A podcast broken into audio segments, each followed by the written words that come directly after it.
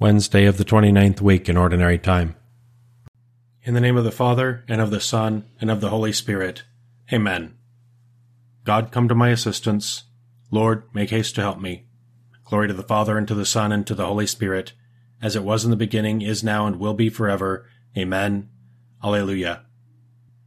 God, whose almighty word chaos and darkness heard and took their flight, hear us, we humbly pray, and where the gospel day sheds not its glorious ray, let there be light. Saviour, who came to bring on your redeeming wing healing and sight, health to the sick in mind, sight to the inly blind, O now to all mankind, let there be light. Spirit of truth and love, life-giving holy dove, speed on your flight, move on the water space, bearing the lamp of grace, and in earth's darkest place, let there be light. Holy and blessed three, glorious Trinity, wisdom, love, might, boundless as ocean tide, rolling in fullest pride, through the world far and wide, let there be light. I love you, Lord, you are my strength. I love you, Lord, my strength, my rock, my fortress, my Savior. My God is the rock where I take refuge, my shield, my mighty help, my stronghold. The Lord is worthy of all praise, when I call, I am saved from my foes. The waves of death rose around me. The torrents of destruction assailed me. The snares of the grave entangled me. The traps of death confronted me. In my anguish I called to the Lord. I cried to my God for help. From his temple he hears my voice. My cry came to his ears. Glory to the Father, and to the Son, and to the Holy Spirit, as it was in the beginning, is now, and will be forever. Amen. I love you, Lord. You are my strength. The Lord has saved me. He wanted me for his own. Then the earth reeled and rocked. The mountains were shaken to their base. They reeled at his terrible anger. Smoke came forth from his nostrils and scorching fire from his mouth. Coals were set ablaze by its heat. He lowered the heavens and came down, a black cloud under his feet. He came enthroned on the cherubim. He flew on the wings of the wind. He made the darkness his covering, the dark waters of the clouds his tent. A brightness shone out before him with hailstones and flashes of fire. The Lord thundered in the heavens. The Most High let his voice be heard. He shot his arrows, scattered the foe, flashed his lightnings and put them to flight. The bed of the ocean was revealed. The foundations of the world were laid bare. At the thunder of your threat, O Lord, at the blast of the breath of your anger. From on high he reached down and seized me. He drew me forth from the mighty waters. He snatched me from my powerful foe, from my enemies whose strength I could not match.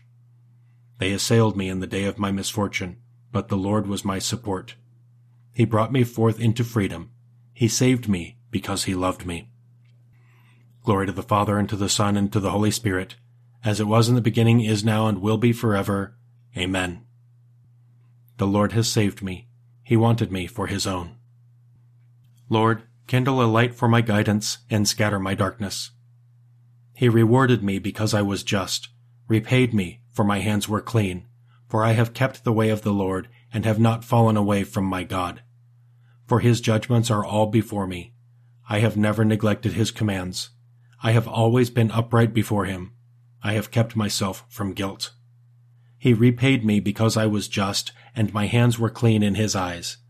You are loving with those who love you. You show yourself perfect with the perfect.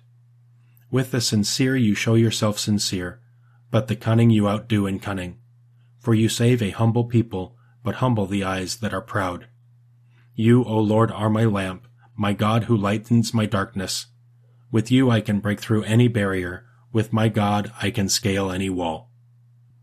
Glory to the Father, and to the Son, and to the Holy Spirit, as it was in the beginning, is now, and will be forever. Amen.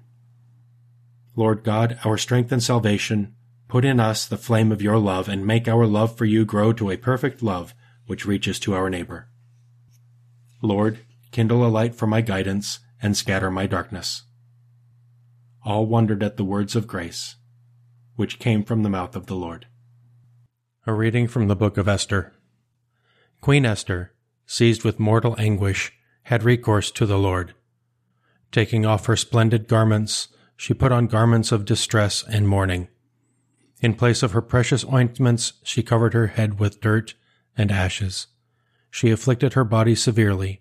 All her festive adornments were put aside, and her hair was wholly disheveled. Then she prayed to the Lord, the God of Israel, saying, My Lord, our King, you alone, our God. Help me, who am alone and have no help but you, for I am taking my life in my hand. As a child, I was wont to hear from the people of the land of my forefathers that you, O Lord, chose Israel from among all peoples and our fathers from among all their ancestors as a lasting heritage, and that you fulfilled all your promises to them. But now we have sinned in your sight, and you have delivered us into the hands of our enemies, because we worshipped their gods. You are just, O Lord. But now they are not satisfied with our bitter servitude, but have undertaken to do away with the decree you have pronounced, and to destroy your heritage, to close the mouths of those who praise you, and to extinguish the glory of your temple and your altar, to open the mouths of the heathen, to acclaim their false gods, and to extol an earthly king forever. O Lord, do not relinquish your scepter to those that are not let them not gloat over our ruin, but turn their own counsel against them and make an example of our chief enemy. Be mindful of us, O Lord. Manifest yourself in the time of our distress, and give me courage, King of gods and ruler of every power.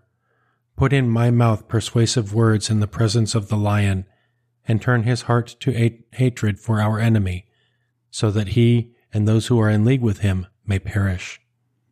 Save us by your power and help me who am alone and have no one but you, O Lord. You know all things. You know that I hate the glory of the pagans and abhor the bed of the uncircumcised or any foreigner. You know that I am under constraint, that I abhor the sign of grandeur which rests upon my head when I appear in public, abhor it like a polluted rag, and do not wear it in private.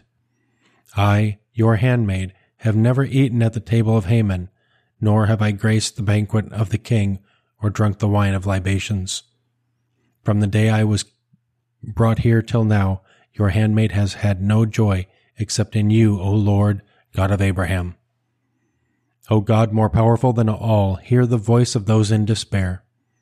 Save us from the power of the wicked, and deliver me from my fear. King of the saints, all powerful Lord, give me courage. Put the right words into my mouth that I may speak wisely. Give us some time for repentance, and do not silence those who sing your praise, O Lord. Put the right words into my mouth that I may speak wisely.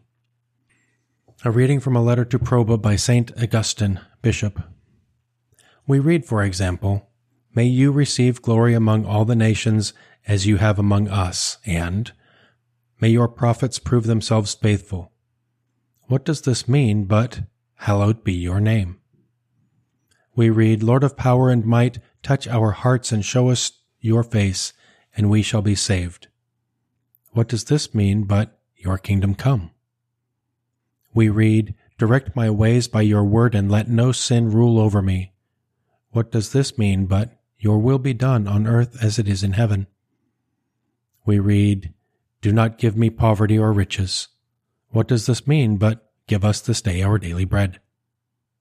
We read, Lord, remember David and all his patient suffering, and Lord, if I have done this, if there is guilt on my hands, if I have repaid evil for evil.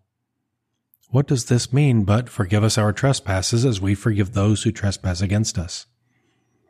We read, Rescue me, God, from my enemies. Deliver me from those who rise up against me. What does this mean but deliver us from evil? If you study every word of the petitions of Scripture, you will find, I think, nothing that is not contained and included in the Lord's Prayer. When we pray, then, we may use different words to say the same things, but we may not say different things. We should not hesitate to make these prayers for ourselves, for our friends, for strangers, and even for enemies though the emotions in our heart may vary with the strength or weakness of our relationships with individuals. You now know, I think, the attitudes you should bring to prayer, as well as the petitions you should make. And this not because of what I have taught you, but thanks to the teaching of the one who has been pleased to teach us all.